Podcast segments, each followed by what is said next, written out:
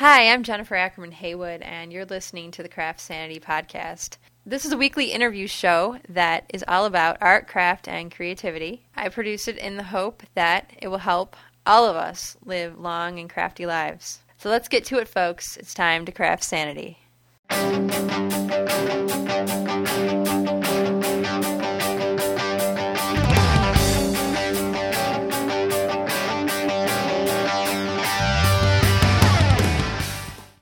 Everyone. Welcome to episode 59 of the Craft Sanity Podcast. My guest this week is Anne Landre. She's a 52 year old woman from Milwaukee, Wisconsin, who started the Mother's Day Project. So, what Anne is doing is she has taken the names of every woman who's been killed in the war in Iraq and she has transferred the, the names of all these women onto swatches of fabric and mailed those out to people all across the country and some from other countries as well, and has people stitching the names. She's making two tote bags, and so each person there's actually um, two projects going simultaneously because there was so much interest in the first project that she decided to start a second one. So there are duplicate names out there. I contacted Anne and wanted to get involved, so I got a letter in the mail from her back in June I knew what was in it. I knew there was going to be a name of a fallen soldier. I went to the mailbox and just kind of sat on my front porch and looked at this letter and wondered whose name was going to be in there and who was this person? What were they like? You know, did they have family? How did they die? How old were they? All these questions before I even saw the name. So I opened the envelope and printed on this piece of muslin was the name Marilyn L. Gabbard. It's kind of strange because I never met Marilyn, but yet I felt connected. I felt like I definitely had to find out everything I could about this person. So before I even started stitching the name, I went online and did a search and pulled up some articles on Marilyn. And I'm going to tell you a little bit about her before we go any further. Marilyn was the first woman promoted to the rank of command sergeant major in the Iowa Army National Guard. She was 46 from Polk City, Iowa. She was among 12 people killed when a Black Hawk helicopter crashed in Iraq on January 20th, 2007. Yeah, I found the picture of her that I'm going to post on the website of her, the American flag in the background. She has short hair and glasses. She's in her military uniform. Suddenly, this thing became very real for me because now it wasn't just a name on a piece of fabric. This was a person. She'd only been in Iraq for about a month when she was killed, and she was there to kind of oversee the other troops from Iowa. According to her family, she was actually coming back from checking in on the troops she was responsible for when the Black Hawk went down. She left behind a husband, Edward Gabbard, and she's a daughter, Melissa Danielson, and several other relatives. You know, I decided that after I spoke with Anne, and I'll play that conversation for you in just a minute. I have also contacted uh, Sherri Gabbard, who is the stepdaughter of Marilyn. So you'll hear from her as well, because I thought it was only fair to give the family a chance to say something about Marilyn and also about this project so this was a lot heavier um, show than I normally do, but I think it's going to be interesting for you, all of you, to hear about what can be done because a lot of us are frustrated about the war in Iraq and Anne's project is one example of something that we can do that's proactive. So first we'll hear from Anne and then we'll I'll break away a little bit for a brief talk with Sherri Gabbard and then we'll come back to Anne Landre at the end. So here we go.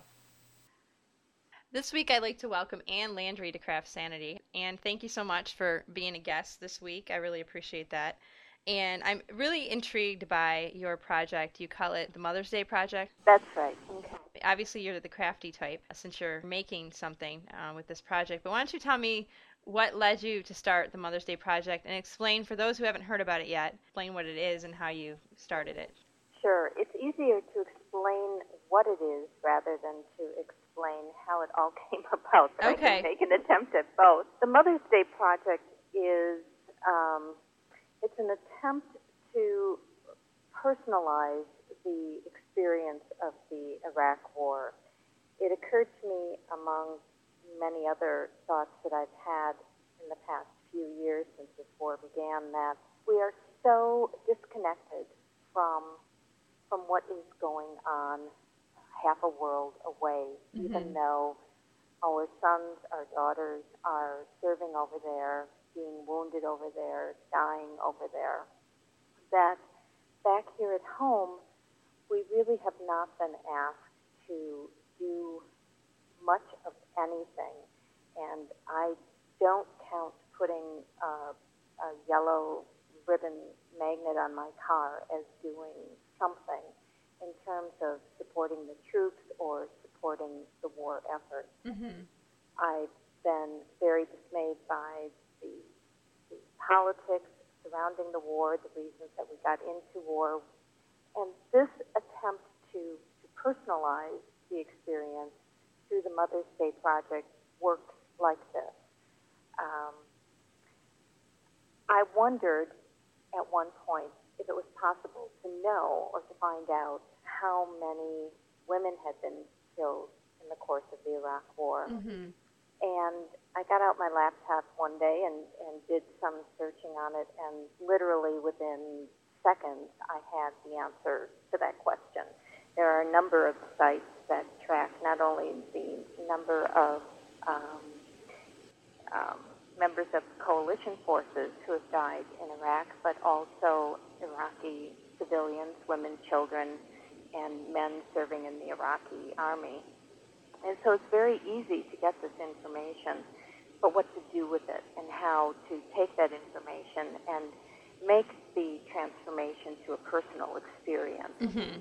And when I looked especially at the list of women members of the coalition forces who had died since the beginning of the war in Iraq.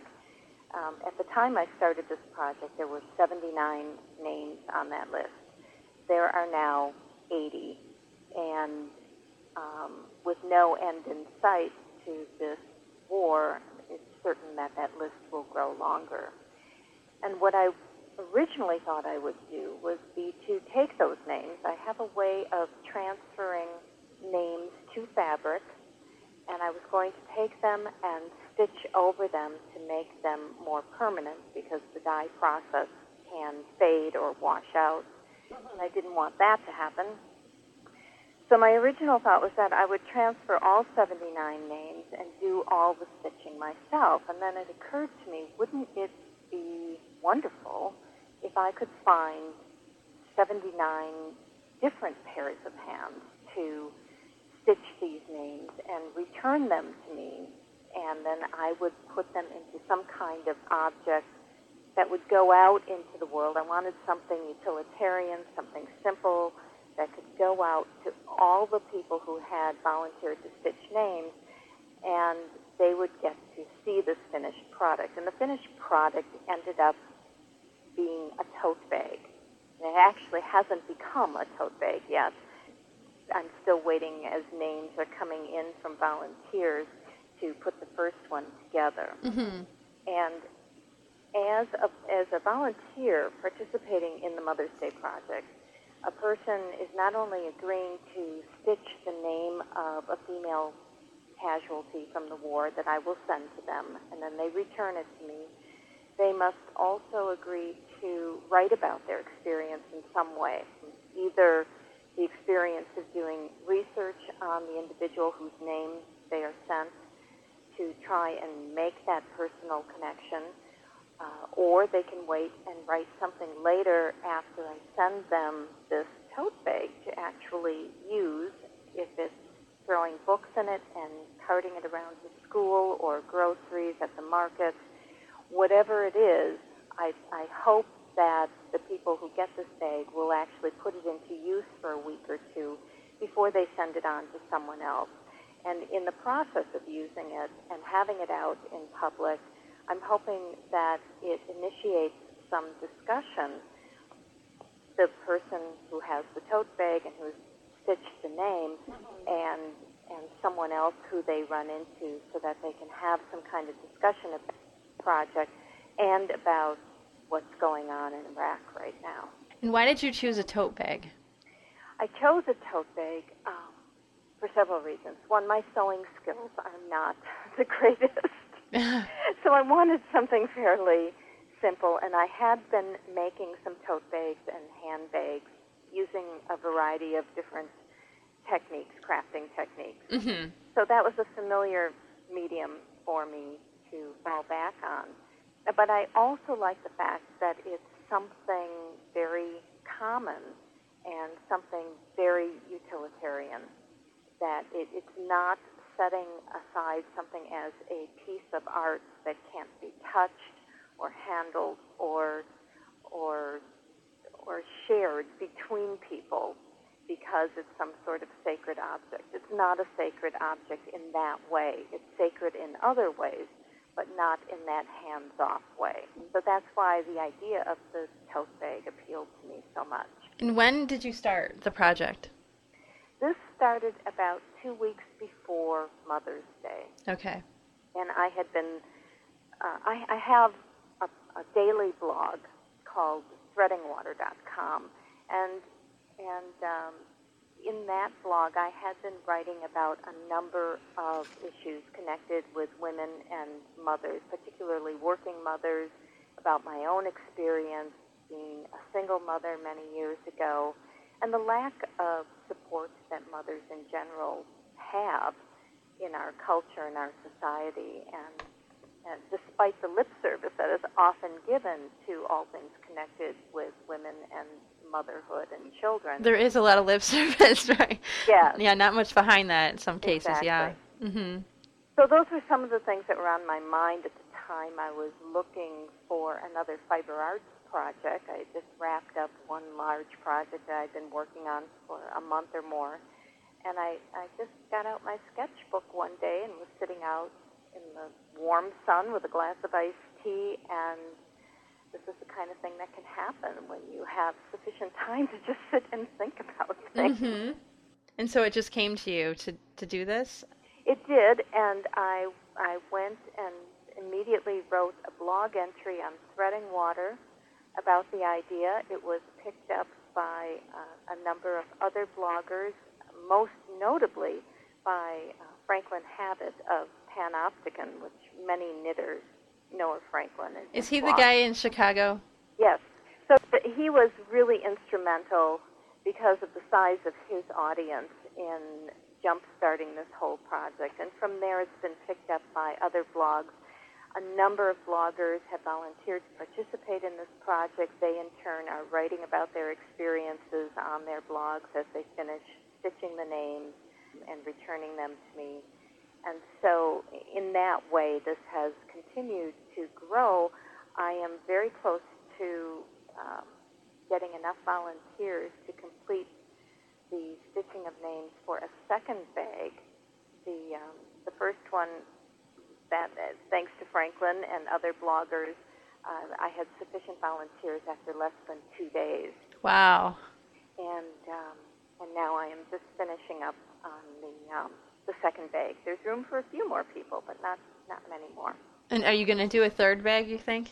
I haven't decided. I've not decided yet. I, I will do something. It may not be a bag. I may not do three bags, but I, if the interest continues to come in, I, I just don't feel that there's any way I can cut this off and say that's the end. I Mhm. think we'll continue to do something. So would people continue to be doing stitching? Kind of like Probably, yeah. Okay. Yeah. I thought it was really interesting. If you can explain the process you use to get the name onto the fabric. It's really very simple. All you need is, and I've been doing this because I'm um, I'm also a poet, and I have been looking for ways to transfer some of my poems to fabric, and then to be able to manipulate them on the fabric and incorporate them into fiber arts Oh, how cool! and and it's it's a very simple photocopy transfer process where um, you, you just get special paper. It costs it, it's not inexpensive, um, but places like Joann's or Michael's they have these paper transfers, and you transfer transfer from your computer to the to your printer. All you need is the capability to set your printer on a um, transparent, not a transparency. It's to reverse the lettering. Oh, the text. The text. Okay. Otherwise, it'll it will be backwards on your piece of fabric. Okay, when, and that won't when be you any... iron it on. Okay. But it comes out of your printer. You you transfer it with a hot iron, and the advantage to using this, as people are finding out when they're stitching over the names, is that it leaves a, a little bit of sizing residue that helps to stabilize the fabric immediately around the letters, and that makes it easier to to stitch through with embroidery floss or with thread. I did notice that that there was stability that wouldn't have been there without the transfer. Right. Yeah, and it looks like kind of like a piece of tape had been stuck on there with the name, and I thought, wow, that's really cool. So, so it was pretty simple to do. Right. It, it actually comes out on a full sheet of paper, and then I cut them down. And then just iron them. So it just looks like a piece of tape, but it's it's not really tape. And then when it's laundered, that residue washes out. Oh, it goes away. Yes. Okay. So would the text wash off if you didn't have? Eventually, not right away, but it does fade. So this is something that you'd already use this process for other works that you've done. And would you say that poetry is your main thing, or do you describe yourself as a fiber artist? I don't describe myself as any kind of artist. You're in my camp where I'm kind of hesitant to put that kind of lofty label on myself. yeah. But, but uh, yes, I, I yes, poetry and writing is my is my first love. And what do you do for a living? I work in the insurance industry. Okay. It's, about as far away as you can get from art and, And poetry. poetry. well, I, I have a wonderful position. It's a position of educating people about insurance, okay. not not selling anything. Um, I work with nonprofit organizations, and I do consumer education and outreach work. Okay. So you're and you're probably getting to meet a lot of people, which probably keeps things very interesting for you. Yes, it is.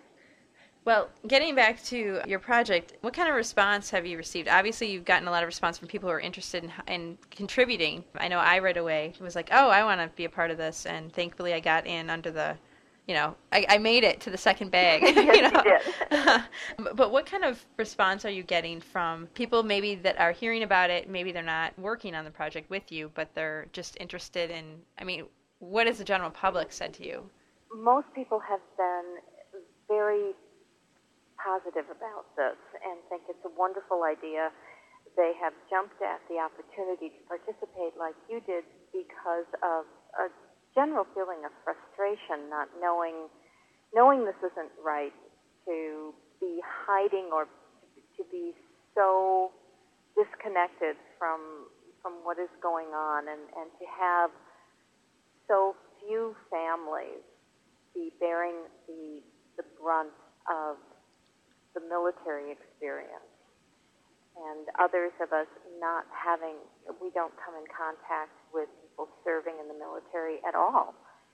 And and so people have been very frustrated and aware of this but not knowing if there was anything they could do about it.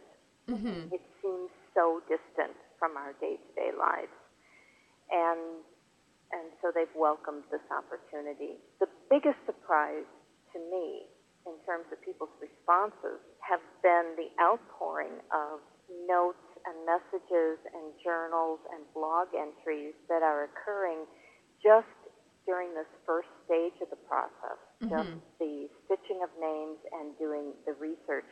I don't know why, but I wasn't expecting to get this written record from people until after they had the bag, the finished bag, and had used it for a while. Mm-hmm. In my mind, I, I envisioned that as being the point at which interactions would occur and, and people would be writing down their impressions of the project.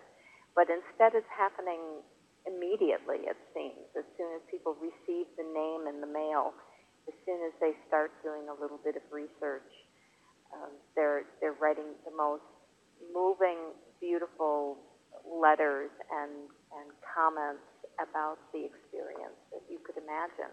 Well, I know that for me, I think my envelope arrived yesterday, I want to say. And, you know, I kind of, I got it out of the mailbox and I saw your name on it, so I knew what it was right away. And, you know, I sat on the front porch and I opened it and pulled out the fabric and unfolded it and saw the name. And, you know, I just kind of, you know, it's kind of like, it kind of hits you a little bit because it was, I mean, I, I'm a journalist myself, so, you know, I've, you know, actually gone to military funerals, and you know, I've, I've been, um, you know, I, I followed this in the news, and you know, I listen to NPR as well, and they have the stories on there. I mean, I can't even.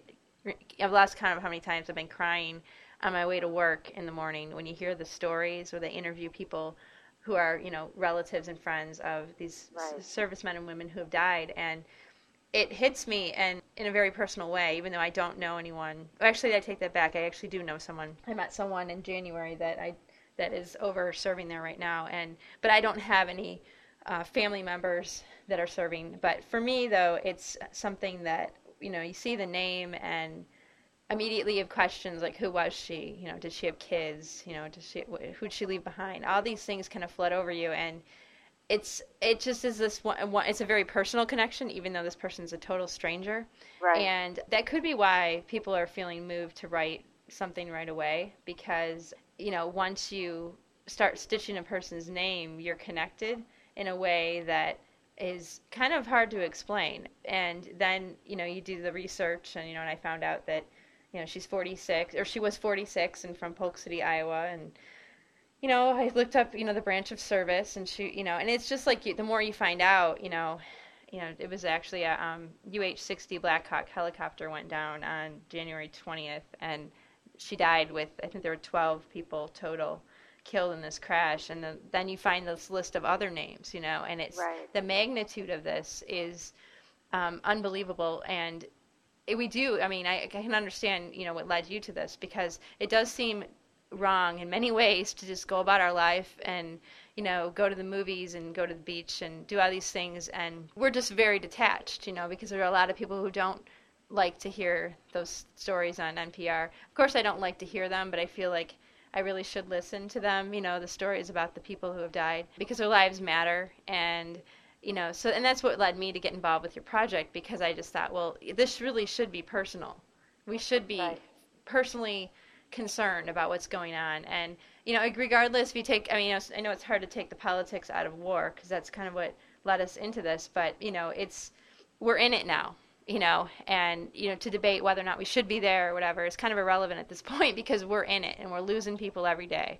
And so I applaud you for just kind of you know starting this thing and and getting people to just kind of wake up a little bit about what's going on over there and to personally engage themselves. And if all they do is stitch a name and do some research, I, that's better than you know not paying attention to what's going on overseas. So I think you're right, and I know, I, I'm sure of this that once you've made a connection with one of those names and made it personal, there's absolutely no way you can look at those statistics that are in our newspaper every day in the same way again. No, you can't. You because really can't. Every one of those names you know now is associated with a mother, a father, brothers, sisters, wives, children, uncles, aunts, friends, lovers. Every single name. Mm-hmm. And right now there are over 3,500 names on that list. And that is only U.S. casualties.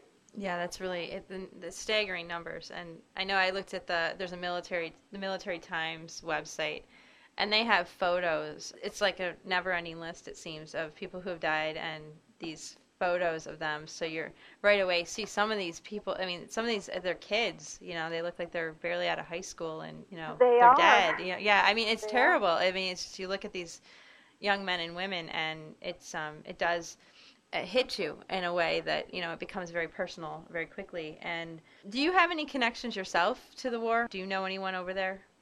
No, no. I do not. Are you finding that the people that are contacting you to get involved, are you hearing that some of them have connections, or they just feel like they're compelled to, to do something? I do hear from a number of people who have connections with the military. They are either retired military themselves mm-hmm. or they have a spouse who is serving over there right now, um, or they they know of other friends and family members. Some stitchers have written to me and told me that they have a long family involvement in the Iraq War with multiple members of the family serving over there. Mm-hmm.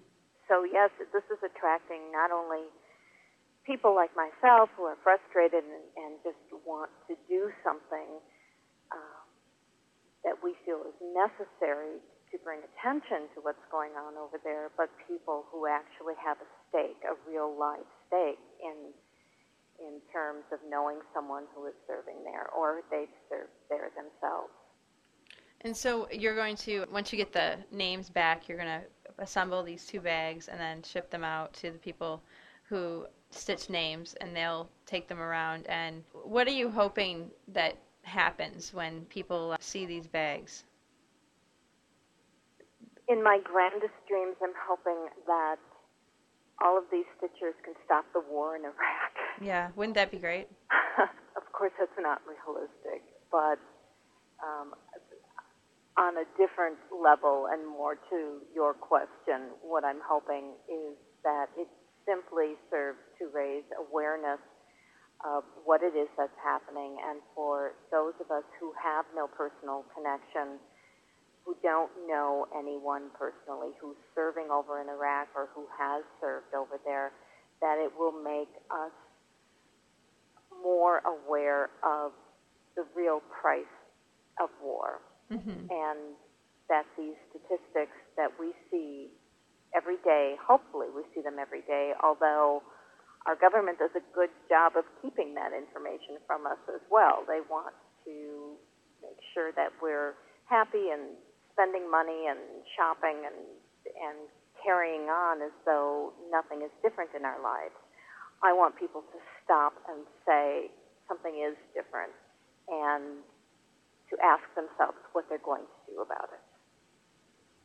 And I think this is different than a lot of previous wars. And I, I was born in 1976, so I don't have any firsthand knowledge of the Vietnam um, experience, but I know that it seems that the, you know the country we seem to be kind of going about our business because war has become very high tech. I know when we went into Iraq, even with um, the first time we were there, and uh, you know with Desert Storm, it was it seemed like it was this oh, it was over fairly quickly and then you know President Bush declared a victory in Iraq uh, in this latest round fairly quickly not as quickly and then people kind of like oh okay you know people go back to their right, normal right. because there's this heightened awareness initially where people are like yeah we're at war but it just seems like now people, for the most part, seem to be rather complacent about it, and you know, it's really it it just seems it seems really I, I guess wrong to me in so many ways. You know, to just be you know slap a magnet on the back of your car and drive around and and that's it, you know, um, right. or not even do that, you know, just kind of go about your business. So, and it's,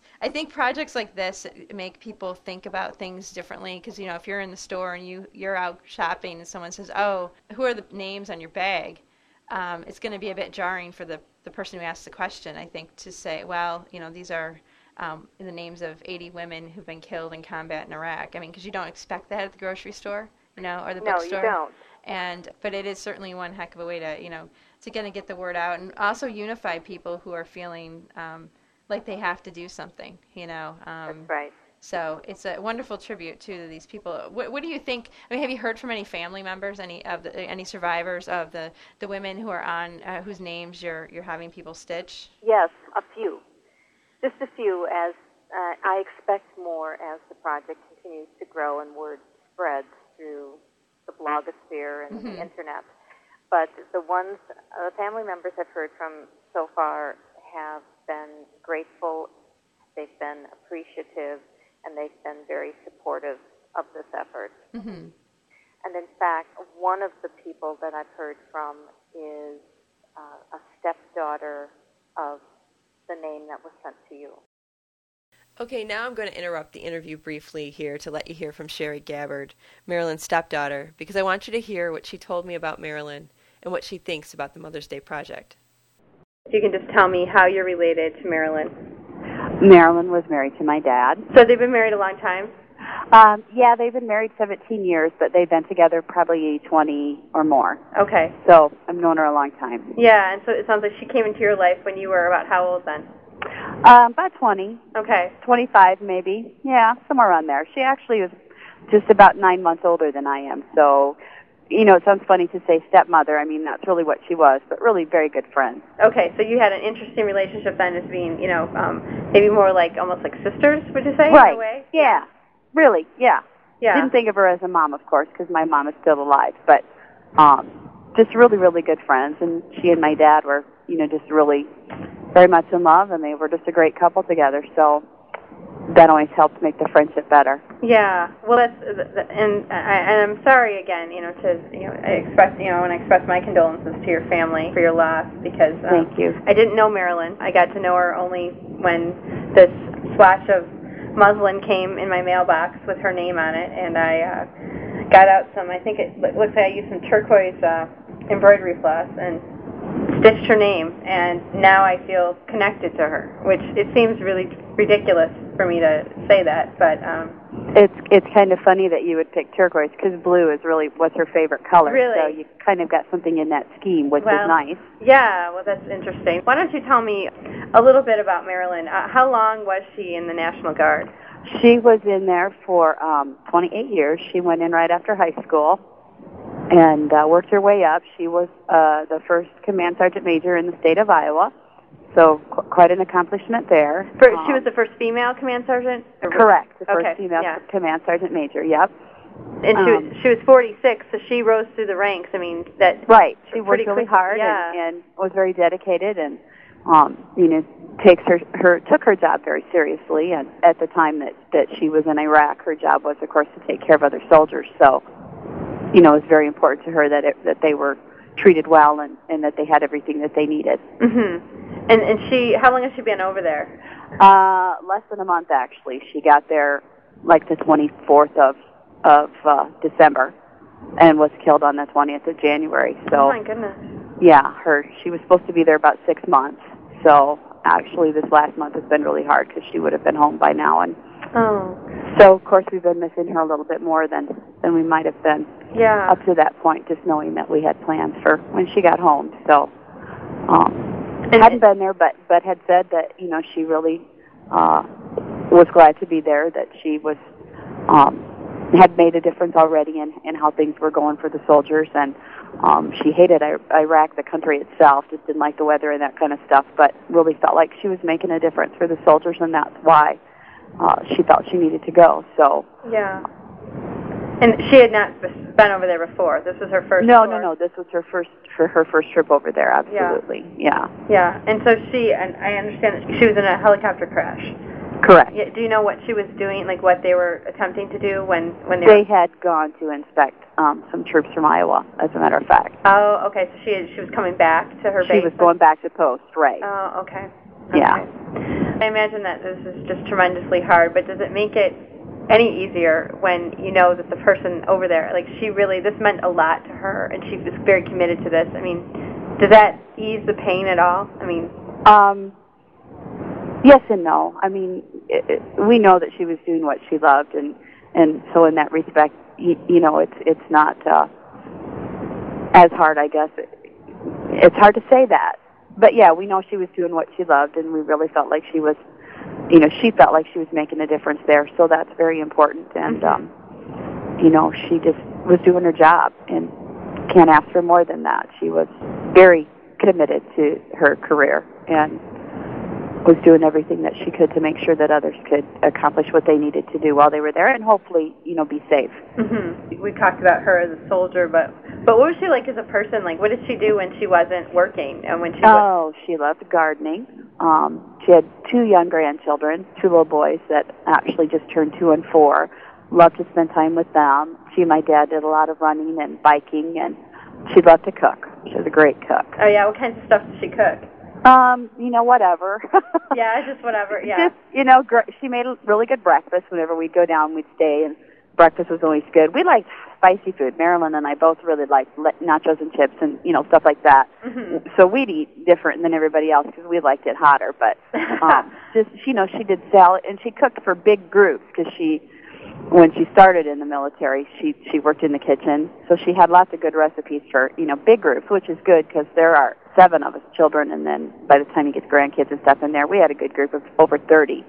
Usually, whenever we got together as a family, so she could cook for big groups. Mm-hmm. She liked to experiment, always liked to try new recipes. It sounds like she was a sporty woman and uh, liked yes. gardening. Yes. Did she do any crafts or anything like that? Um, you know, I I don't know that she sat still long enough to do you know, like the needlepoint and things like that. She appreciated things like that. Um, my dad's mom always was crocheting beautiful, you know, doilies and things like that, and Marilyn always appreciated things like that. But I think maybe that was for when she got older, sort of a goal in the future sort of thing, maybe. But yeah, um, she was just busy being outside.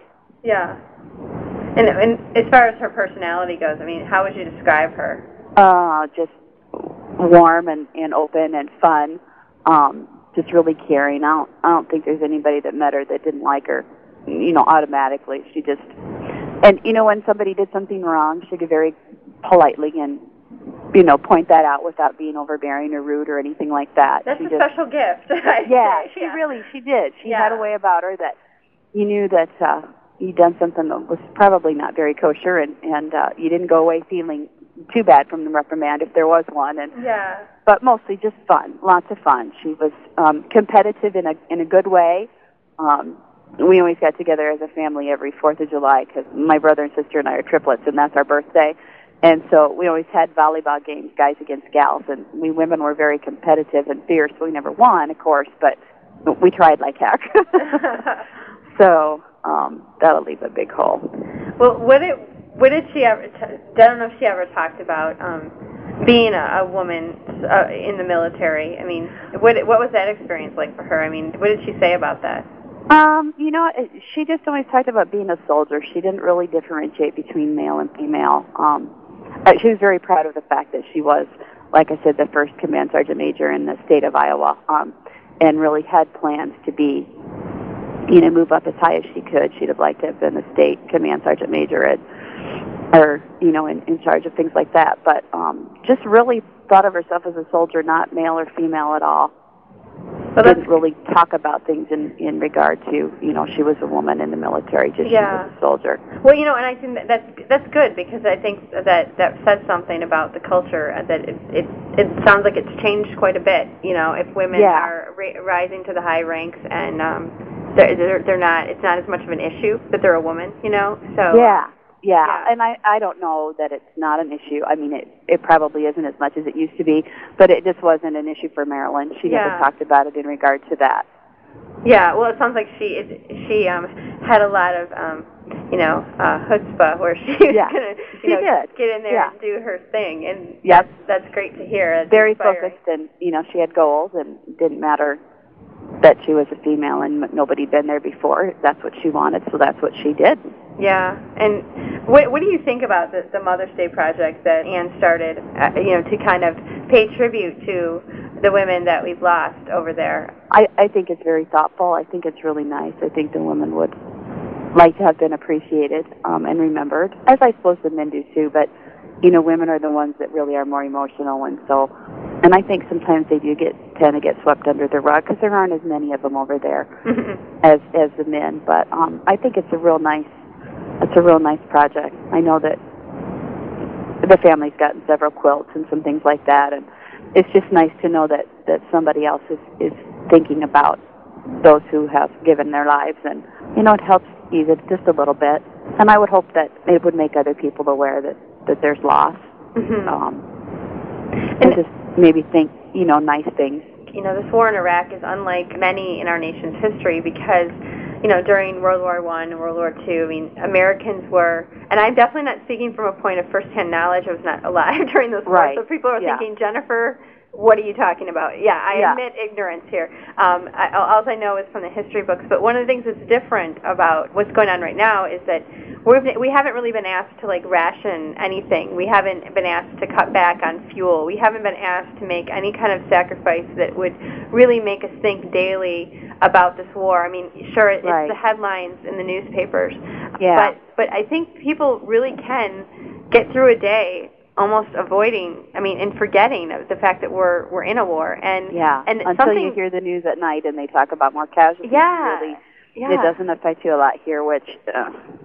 I don't know if that's good or bad. I Yeah. just know that that's you know kind of the way it is. Um, I think if you have somebody that's in the service, then you think about it all the time. Mhm. But but if you don't have somebody there, then you're right. There are probably people who don't care, and there are probably a lot of people who say, well, you know, that's what they get for being there, and I don't Well, think yeah, and of the that's soldiers really are there because they want to be there. They're Right. there because that's their job. right right Um, you know, and you mentioned um, when we talked earlier you mentioned that um, you know you've kind of doing Google searches for Marilyn's name you've you or, Right. or you've you've read some things not necessarily about Marilyn but just about women in, in the war and and things that I mean I don't know if you want to talk at all about just some of the things you've seen and the impact it's had on you because I think sometimes people post rather ignorantly on their blogs and don't realize that there people Right. might read well, that and and I think it, the few instances of things that I'd seen were, were specifically, um, you know, I, I was looking specifically for things about Marilyn, whether it was news articles or whatever, and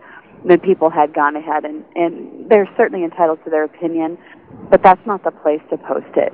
Now, what, know, what was um, posted? I mean, you don't have to say exactly, but what was the gist? Oh, of, things like you know women had no business being over there, or none of us Oh, have any business being over there, and you know that may be very well true, but but at the time when they're they're listing that this person or these persons, because there were twelve of them in the helicopter that Marilyn was in, um, you know now's not the time, that's not the place to to post. If you want to post something about the fact that you are not into the war, by all means, give yourself a page and do that, but Mhm. don't put that in places where other people are offering condolences. That's just, you know, very hurtful. It's hard Yeah, enough to read. well- you have these people that type things in and, and you know they're just venting and they're really upset and Right. you know we're upset and as well. I mean, our choice wouldn't have been for Marilyn to have been killed or anyone not. over there right. by any means. But and I'm not saying that people don't have the right to their opinion. They certainly do. But I think they could choose a better venue in which to, you know, make that known. Yeah, And I and- know, like at Marilyn's funeral, there were people that tried to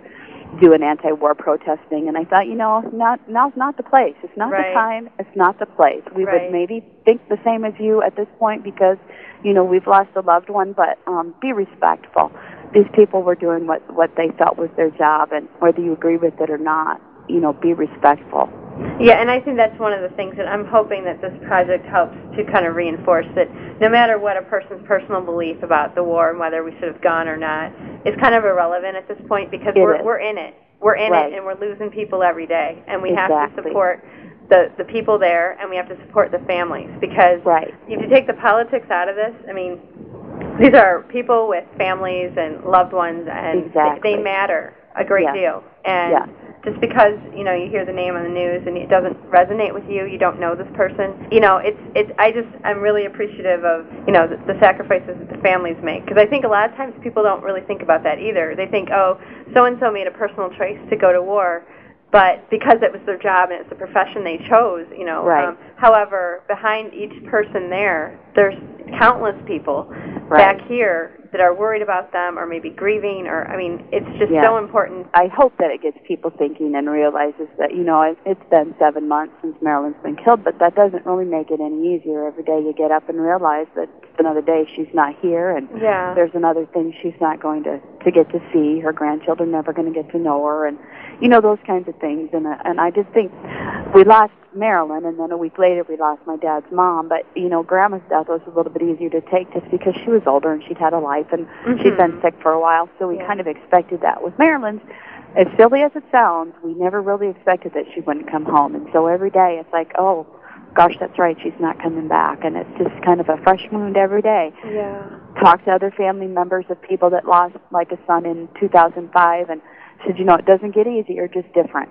Yeah. So um, for a lot of people, it's just, oh gosh, we heard that on the news, and and you know, out of sight, out of mind. But it's really not over for any of the families of anyone who's lost anyone or anyone who has somebody over there. It's it's very fresh in their minds every day, all the time. Well, and I think it's really important for people to to realize that too. For a lot of people, it's until it hits you personally, it's right. It's something that a lot of people don't quite understand, and so I, I really thank you for taking the time to tell us about And to um, you know kind of share your experience, even though I know it's been very painful for you. Yeah. Um, well, thank you. We appreciate, you know, I, I I can't speak for all the families, but I would guess that they all appreciate efforts like the the project. You know, you didn't know Marilyn, but yet you took the time to to work on this project and to maybe help, you know, make her be remembered. And so, um, thank you. We Well, I know I'm not going to forget her, and I didn't meet. It sounds ridiculous because I, you know, I didn't meet her, but I, I definitely feel connected, you know, to her, and I so appreciate you know, her contributions as an American. I mean, she was there trying to look out for other soldiers, you know, and that's an important mission.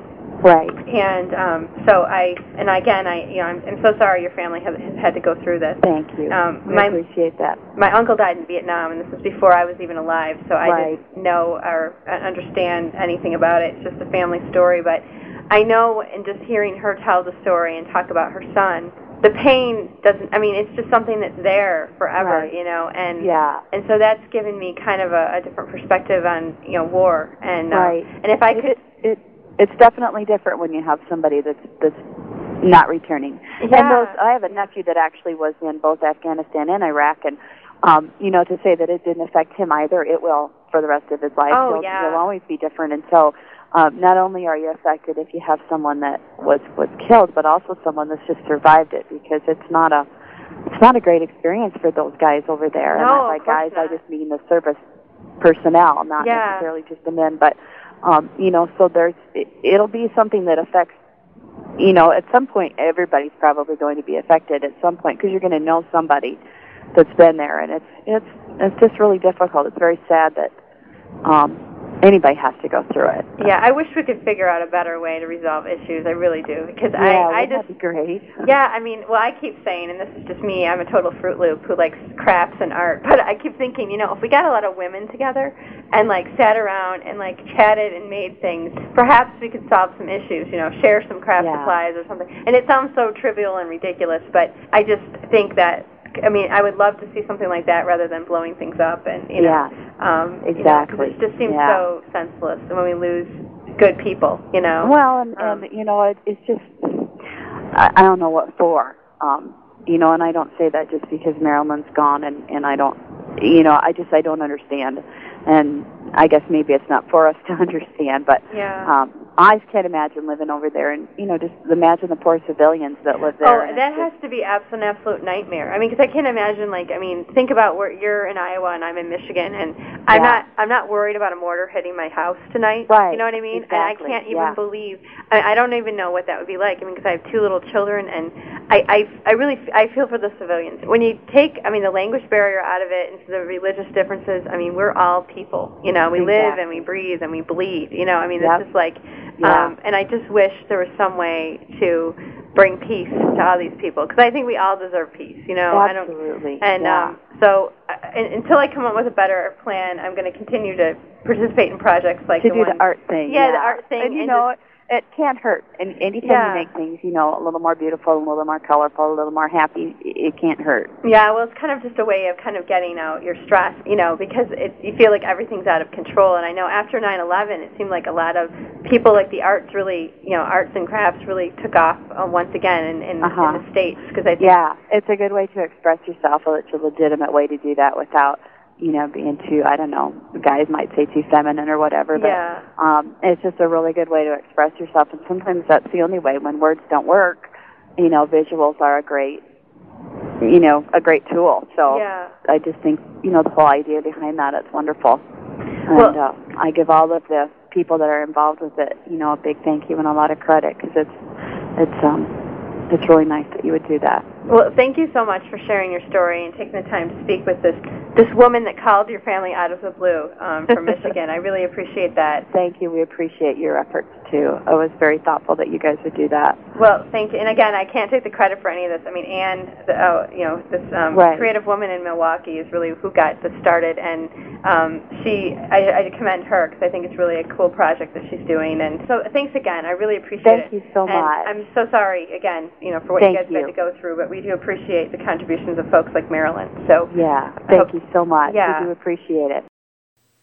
Okay, now I'm going to return to my conversation with Anne Landre. There were a lot of issues after I came up with the original idea that I was not prepared for. Mm-hmm. I hadn't thought ahead. And one of those issues was is it okay? People were asking and writing me, you know, is it okay for me to contact so and so's family, to try and make some attempts to contact the family? And I was getting so many of those kinds of inquiries that I, I did write a a blog entry about it as, as a bit of guidance, just to let people know that, you know, that is not part of the project. Of course not. But if you feel so compelled to do that as a human being reaching out to other human beings to express condolences, I see nothing wrong with that at all. But I, I also felt it was necessary to warn people that the families may not wish to be contacted. Oh yeah, I mean, people have, in my experience as a reporter, I have to say that most of the time people do want to say something, but a lot of times though, I mean, you know, you you, you can never predict how a person's going to react. I could never predict how I would react in a scenario like that. None of us know until you're in it. Right. And it's important to remember that for sure.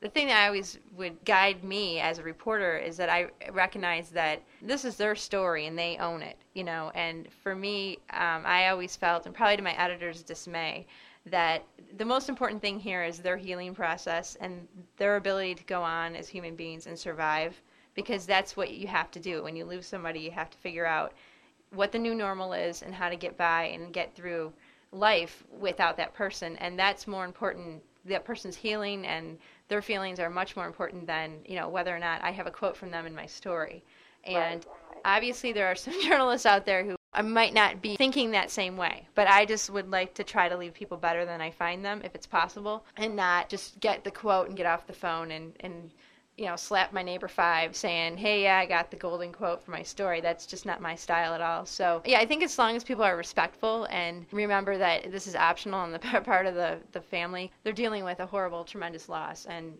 you know, none of us can understand that if we're not in their shoes. So, you know. Right, right.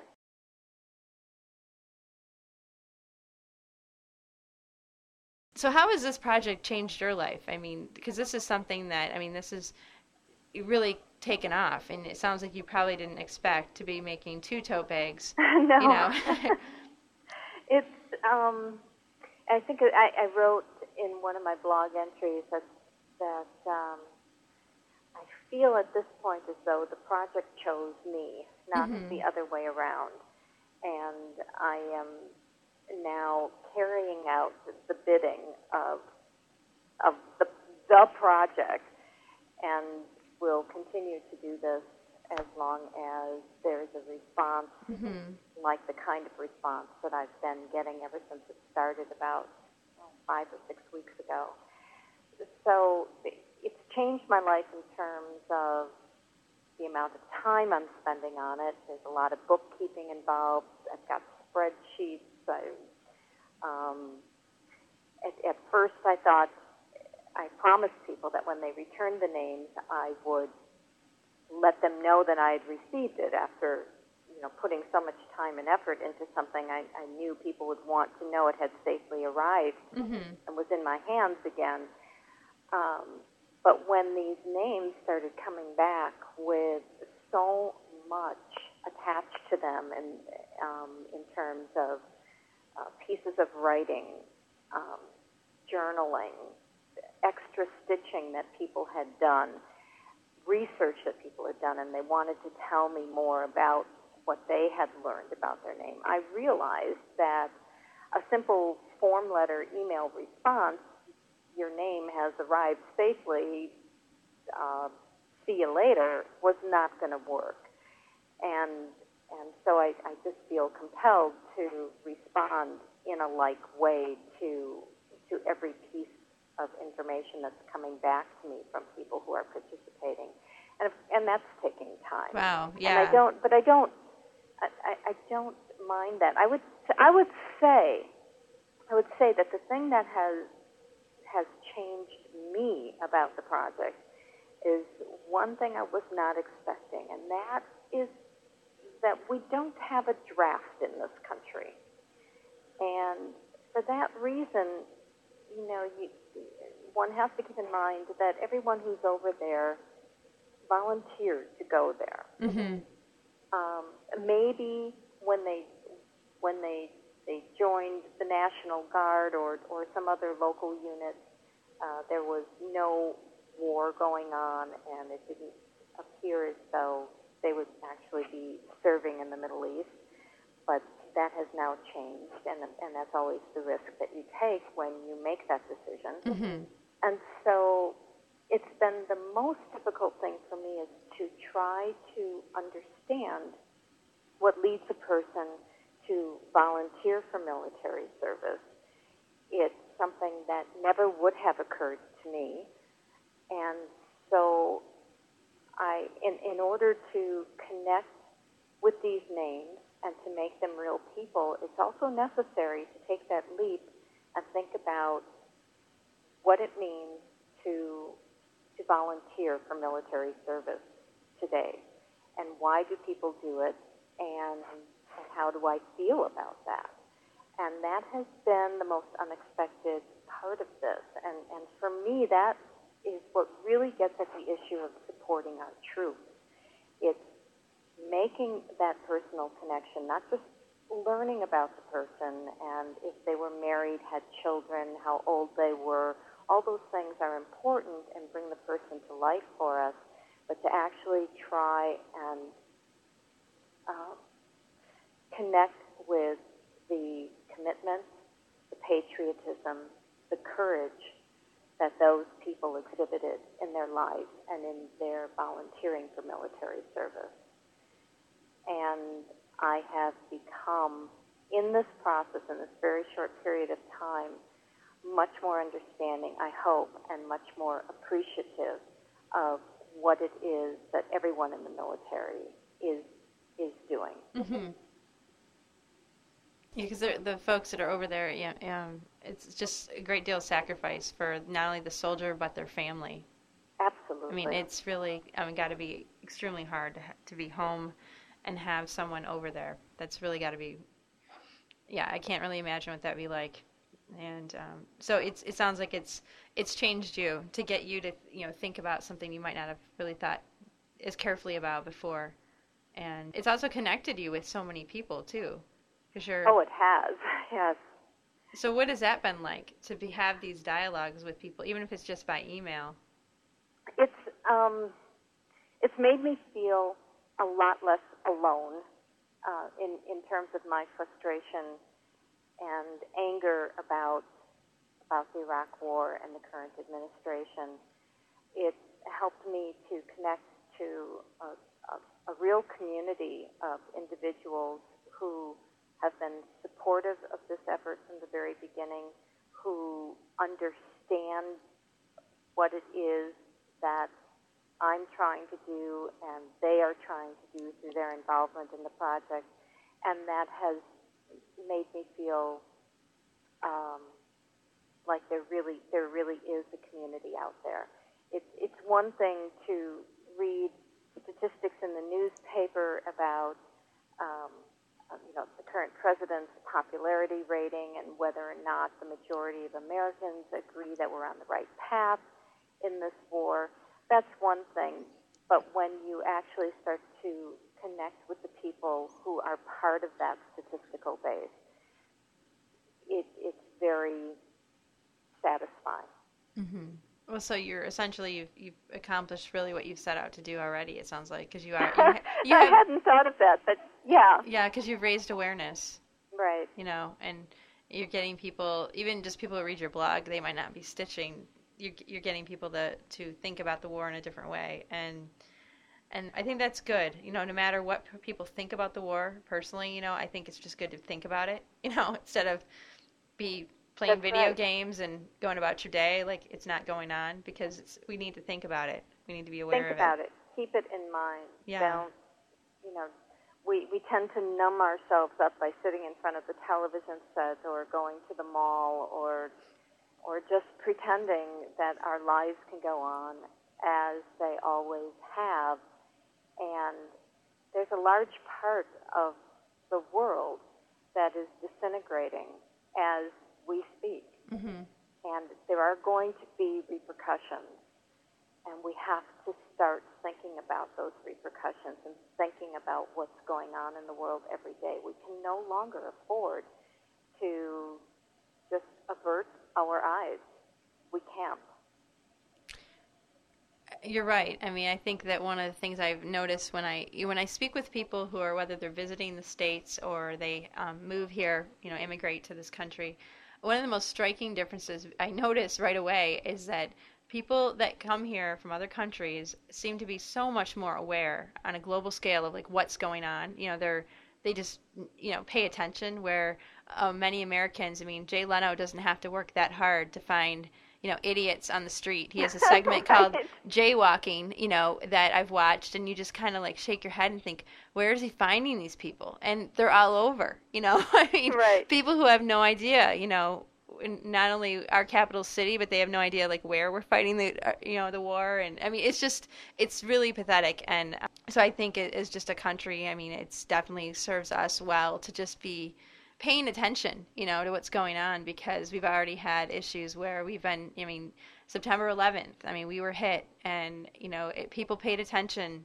but I, I almost feel like people aren't paying attention again. It's kind of like we've become complacent once again uh, as a country, and that's kind of scary. You know, we have to be aware of um, what is going, what our, what we're doing as a country in other countries. You know, what our involvement is, and and and the, per, pers- you know, the how we're being perceived on a global scale. Because I think a lot of times we just um, we're so insulated, and we have a pretty good life here, and we don't think enough about the repercussions, as you said, of our actions overseas, and you know, just being aware. I mean, because there's other continents as well, not just the um, Iraq War, but I mean, Africa has some serious issues going on, and Yeah. you know, we're kind of like, well, you know, we can go out and listen to our iPods and um, you know, drive our cars and use tons of gas, and you know, people. It's just, I mean, it's really kind of it's just really sad, you know, that we go about our business and, and just don't pay attention. And so I, what drew me to your project um, was just kind of uh, one more way to kind of be conscious about how we're living our lives. And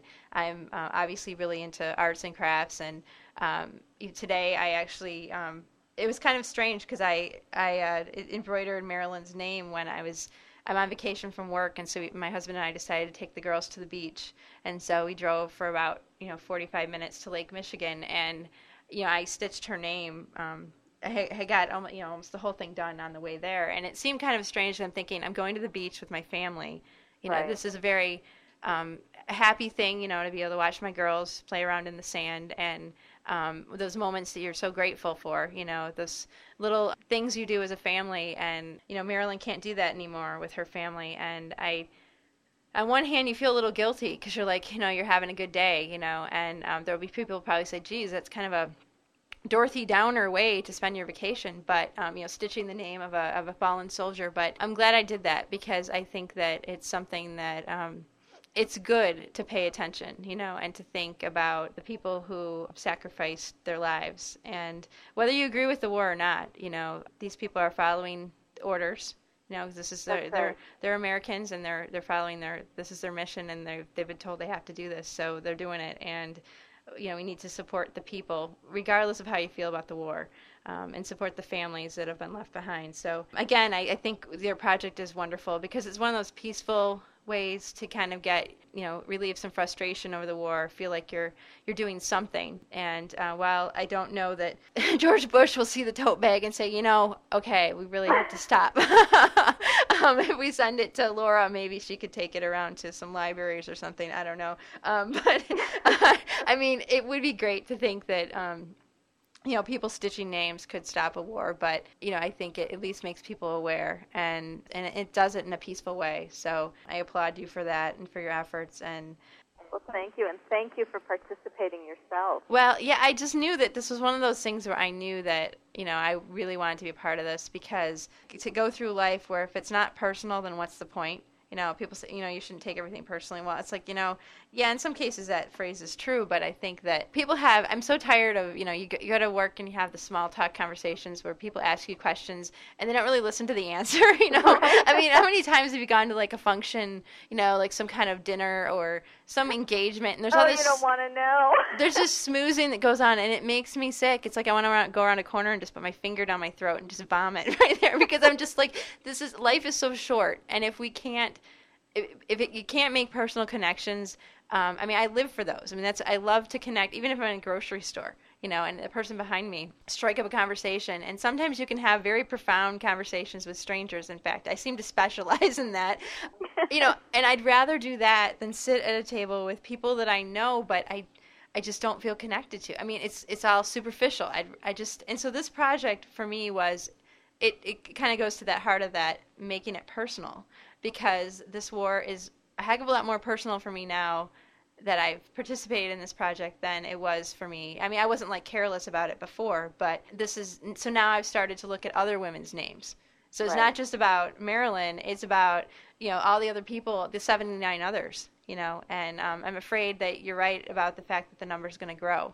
You know, because we're losing people every day over there, and um, you know, I just think it, it's so important to be aware and to be personally connected. I think is is just um, you know, it's just a way of going about your business with your eyes open to this. So, um, and, I think it's not, and the right people thinking, oh, how depressing to be stitching the name of a of, of a dead person. But I I didn't really feel like it was. Um, I, I felt like it was good to do this. Like it was a nice tribute. So um, I think it'll be really interesting to see what people what the resp- response is when you get your tote pegs assembled and um, what do you think where where do you plan to put those after you they've traveled the country and Well, they're traveling not only the country but um, several continents. oh awesome Um, I have stitchers in Australia. I have stitchers in Germany, Denmark, Norway, Brazil, Canada, throughout Canada. Um, so, so they have a. These bags have a lot of miles to put on, and if they do make it back to me, and I'm hoping that they will, I'm not exactly sure what I'm going to do with them yet. Uh, some people have suggested having an auction to to raise money for um, a related cause of some sort. I'm I haven't decided yet, and I and I'm not rushing into that because there's so much time. well there's a lot to do before that but Right. well it almost seems like maybe there'd be a way i don't know maybe something will an opportunity will open to have them displayed someplace where the public can continue to see these names That's possible, and I would like that to happen. And I'm also uh, saving everything that people have sent me, all the emails, all the personal notes that come back with the names, mhm and I will continue to save all of that correspondence. I'm going to photograph the squares that have come back to me. Many of them have been elaborately embellished with beautiful stitchery, and I'm hoping that there is some sort of um, museum type display at some point, or perhaps a book where I can put all of this together for people. hmm I think that would be wonderful. And uh, well, I feel like mine is kind of. I just outlined the the name, and I do. Do other people have squares where you can see the the black leather lettering through a little bit? Yes, Okay, because that does that need that doesn't need to be totally covered. that's yeah, and that's that's fine because that black will eventually fade out a little bit. It probably won't disappear altogether, mm-hmm. but that but that's fine. It helps to further define your stitching and the name. Okay. Yeah, because that's one of the things where you're just kind of like you want to you want to do this right. You know, I know Yes, I know yes. this is one of those things where you're like, okay, uh, yeah, I want to make sure. I want to do it the right way. I know. Yeah. I, I understand the. I understand that impulse. Yeah, and it was. I, I haven't done any embroidery in quite a while, and I thought, well, and I. I held back from doing any kind of embellishments because I'm like, you know, I just want the focus to be on the name, and I know you're going to cut that part off anyway. Um, Right. So, but yeah, it's some pressure, high pressure embroidery. I have to say, because you just want to make sure. I mean, this. I mean, because this is for something so important. You want to make sure that you're you know you're doing everything okay and you don't go overboard or whatever. And you probably felt i mean did you feel like just getting all the spellings right and everything that was a lot of pressure on you too to make sure everything's perfect? Yes, yes, and and there were a couple of instances where people pointed out to me that they thought the name might have been spelled wrong. After they started doing some research on the internet. They found other spellings of the person's first name, for instance, and then they wrote back to me and said, you know, I think we ought to check this, and I'm not going to go ahead and stitch the name until I hear back from you and verify that this is the correct spelling. mm-hmm. And, um, and there were a couple of places where, after doing more research, I, I made a decision that the original source of my information was probably incorrect well that's because good I found more official listings for the person in other places that I knew I could rely upon Mhm. for a, a spelling correction.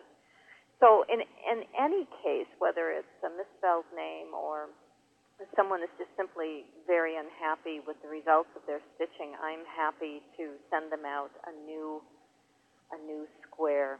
There's no questions asked. you said some of them are coming back very elaborate but are you finding that more people are just simply tracing the names or are people doing elaborate things More people are are just stitching the name. mm-hmm.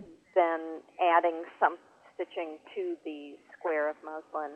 But there's a fair amount of people who are returning squares where, as I said, some of the stitching, they've added some very elaborate, beautiful, beautiful things that um, I will be incorporating uh, separate from the name. I, as you alluded to, I'm, I plan to keep the names themselves as much the same as possible. Of course, they're all stitched slightly different colors and and so on, but it is all the names are the same size type and the same font style, so they will have a certain similarity to them. And I will cut away anything extra, any other stitching that people send on their their um, scrap of muslin, and incorporate those additions into other parts of the bag. My bags are um, are layered, different layers of fabric and textures and colors, and and I do that with stitching, with uh, using materials like netting, like tulle, organza, Mm-hmm. things that are somewhat transparent, and and I build up layer after layer, and I do a lot of top stitching, oftentimes uh, crewel work and beading at the very end before the work is finished. So these other elements that people are sending me will be used, and they will be there in in the bag somewhere. Okay. So they'll just be somewhere removed from the name. So all the names look uniform for the most part. Right. Okay. Well, I think this is going to be really interesting to see how the bag looks after having so many hands involved, and that just makes it all the more interesting. Well, I'm I'm just hoping that I can live up to everyone's expectations with the bag. I think you're going to do fine. If you're if you're already so organized that you have spreadsheets and everything else going to keep this organized, I think you're going to be you're going to be fine. Yeah. I mean, you've done a great job so far. Very promptly getting fabric out to people and I've been impressed with how things are running. So from my perspective, it looks like you're you're doing great. so if you get off the phone and have a good cry, uh, I, I we won't know, you know. That's right. No one will know. no one will know. Yeah. Well, is there anything else that you want people to know about you or about this project? Sounds like you know you've been stitching as a poet. You put your poetry and onto fabric, and um, have you been embroidering things since childhood, or when did you get into it? Um, yeah, I'm entirely uh, self-taught when it comes to any of the crafts that I'm involved in. I uh, I took up knitting and taught myself to knit about six or seven years ago, and I love knitting and I love to crochet.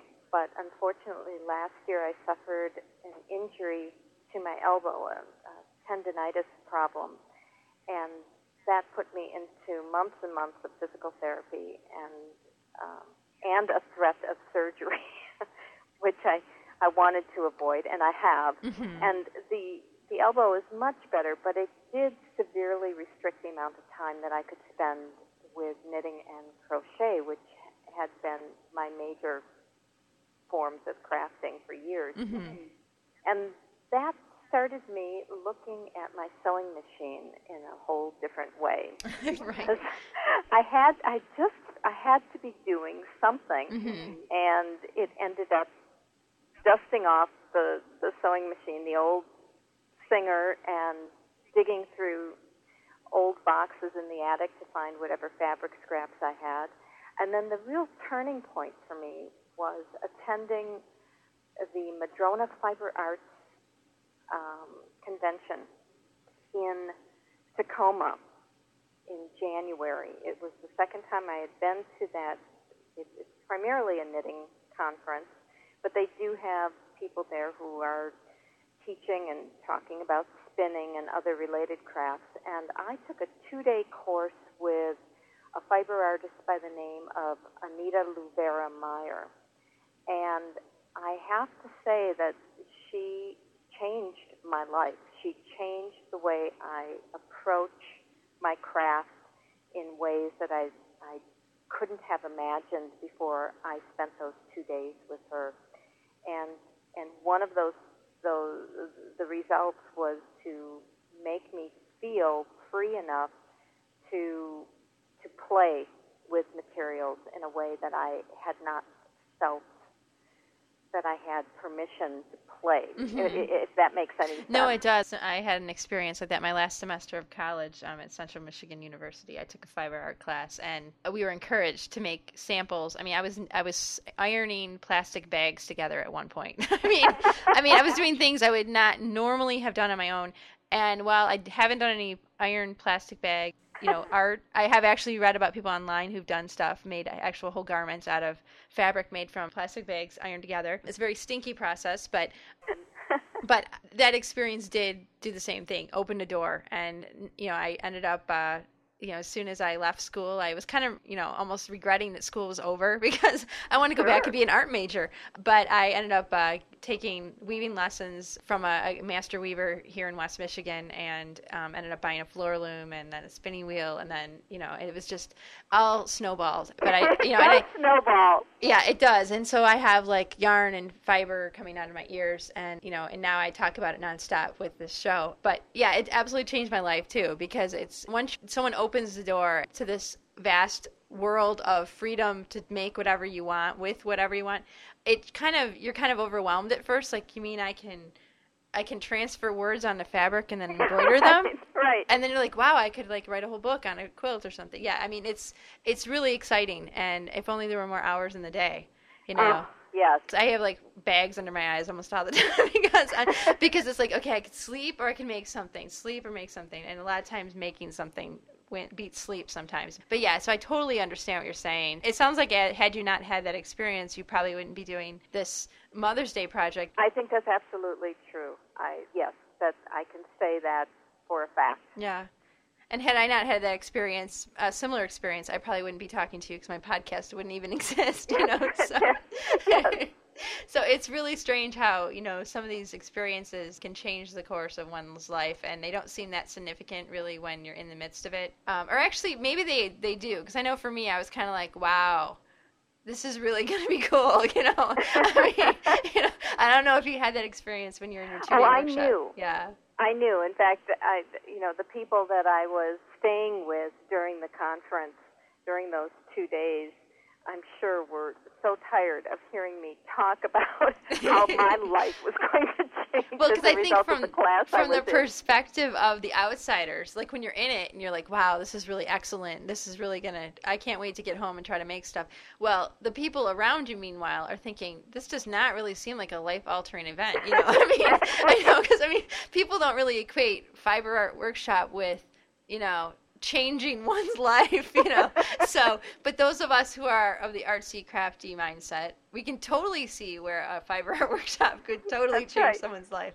That's so, right. yeah, and I, but I think that's wonderful. You know, these experiences are just wonderful to have, and I know I feel blessed anytime I'm in a scenario where I feel like, wow, this is excellent. You know, I'm like high on fiber. You know, it's, Right. yeah, it's fantastic. So, well, again, I mean, I think what you're doing is fantastic. I can't wait to see what you do next because I think something wonderful will come out of this, and it has to. I mean, because this is a horrible event, and you've been able to unify people and make them aware. And um, it sounds like you've also brought some comfort to people who have lost loved ones in the war. Because they seem to be those you've heard from seem to be appreciating the fact that people are paying attention and trying to put together a nice tribute for these folks. So you got to Well, feel good I- about that. I hope that's the spirit in which any family members take this project. That's certainly the intention. And um, Did you have concerns that people might be offended? I I do. Um, I I have not brushed over those concerns lightly, but I go back to in thinking about that. I think about an experience that I had myself after my father died, and I was very close to my father, and and I was helping my mother uh, write thank you letters to people for for their notes and for the things that they were doing for the family at that time. Mm-hmm. And I remember looking over a whole stack of um, envelopes where people had had paid for Catholic masses to be said in my father's name, Wow. which means nothing to me. And in some ways, I, I find I, if I let myself, I could I could become angry about it Mm-hmm. because it's so it's so foreign to me. But what I had to realize, and I had to, I, I, it's one of those experiences that, again, un, until you're there, until you're sitting there and experiencing this, you don't understand it. But I came to the realization that my father did not belong to me exclusively Mm-hmm. he was part of a much larger community. And that community, whether it was his parish, whether it was the guys at the lodge, it, it, they knew him in their own way. Mm-hmm. And they, their actions were meant to give solace to me and to the rest of our family. And that was the spirit in which they were offered even if it was the type of memorial that I never would choose for someone, that was not important.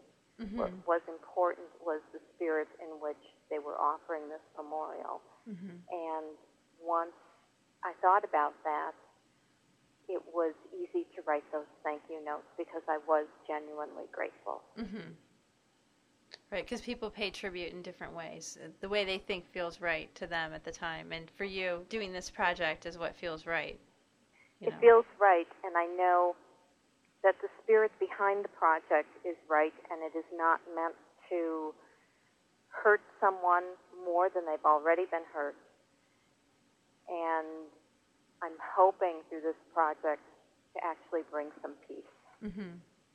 Well, I hope that that is, you know, I know that's my mindset when I, I chose to participate in this, and it sounds like the other people you have stitching for you are similarly hoping to bring comfort and some peace to a situation that just seems out of our control, you know, because we can't do anything to stop it immediately at this point. So, you know, I think it's it's wonderful what you're doing. And is it okay to just tell people if they're interested to continue to contact you and see what you, Oh. you decide to do next? And Yeah, please, please contact me either my website, threadingwater.wordpress.com,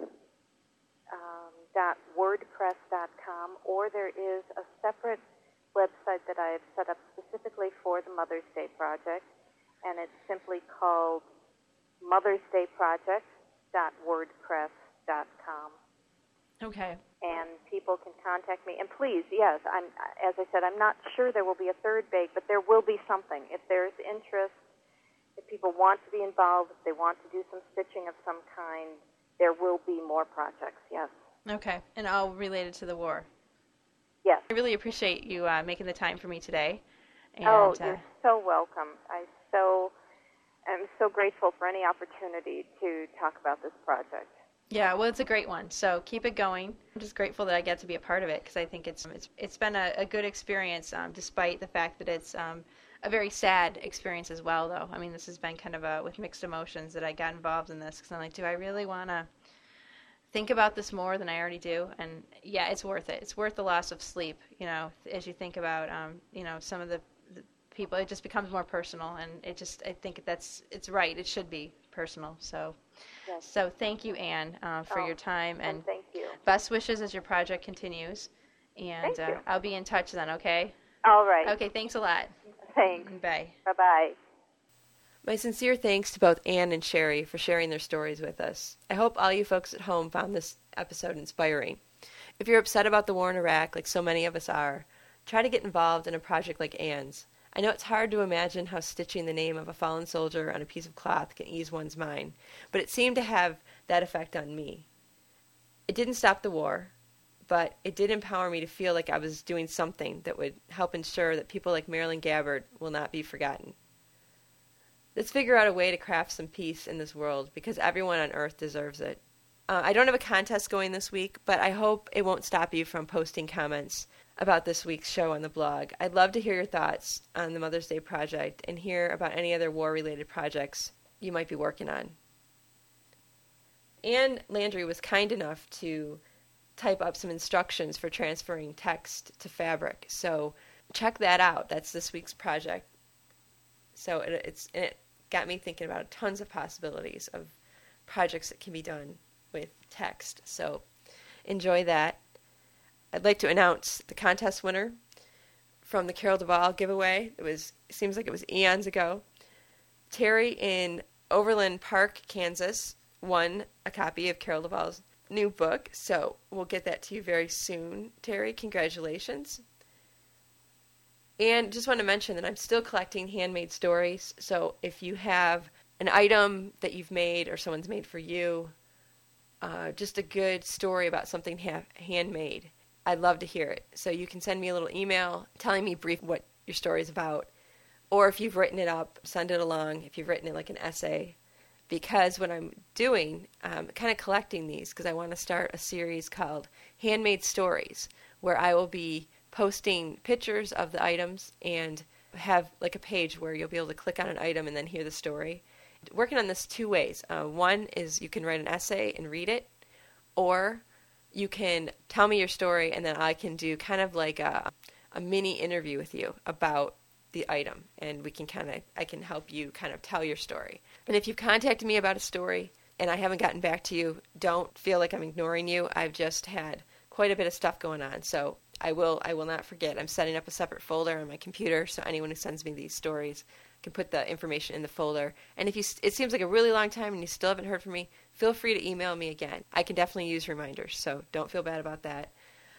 So everyone uh, enjoy your week, and I'll be back very soon with another episode of Craft Sanity. And if you want to stick around in the after show, I do have a few things I'm going to be talking about, but I'm going to keep it brief. So everyone, go out there, have some fun, and no matter what, don't forget to craft sanity, my friends. It works for me. Thanks for listening to the Craft Sanity podcast with Jennifer Ackerman Haywood. Visit craftsanity.com for more information about today's guest and links to subscribing to the podcast. Want to support the show? Follow the link to vote for Craft Sanity on Podcast Alley once a month. You can also make a donation or buy goods at the Craft Sanity store. Have a suggestion for a future guest or have other feedback? Email Jennifer at craftsanity.com. Thanks again for listening to Craft Sanity.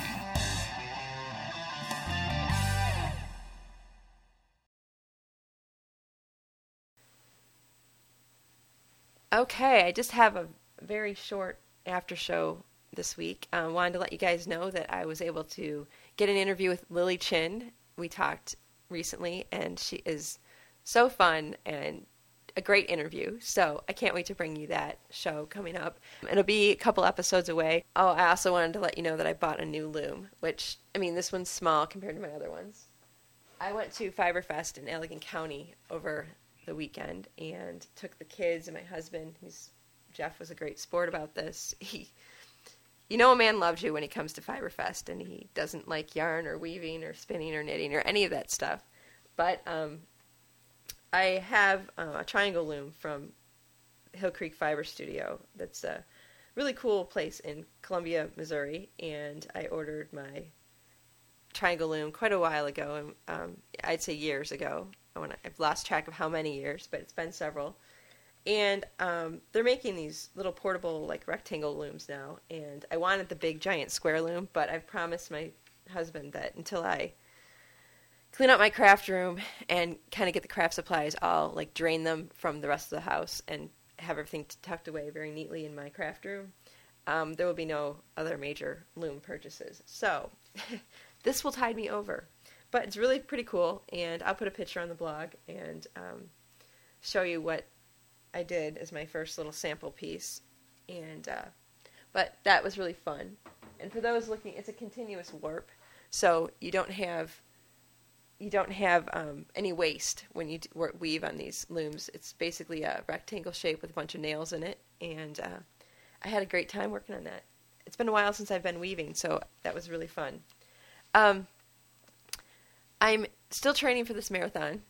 Well, because I have to, because it's coming up in October and uh, ran 18 miles on a treadmill yesterday, which I really don't really recommend um, running that far on a treadmill, but um, my feet were getting a little sore from the pounding on the pavement, so I decided to kind of make it a little easier on myself, and that turned out to be a smart thing to do. And uh, boy, but I can tell you, sitting down today, a bit challenging, um, but um, I'm still in it, and uh, thinking at this point, I think I've crossed that mental block where I really believe I can do this. And um, there was some doubt at times. You know, you wake up and you're like, I don't want to run, but then you do.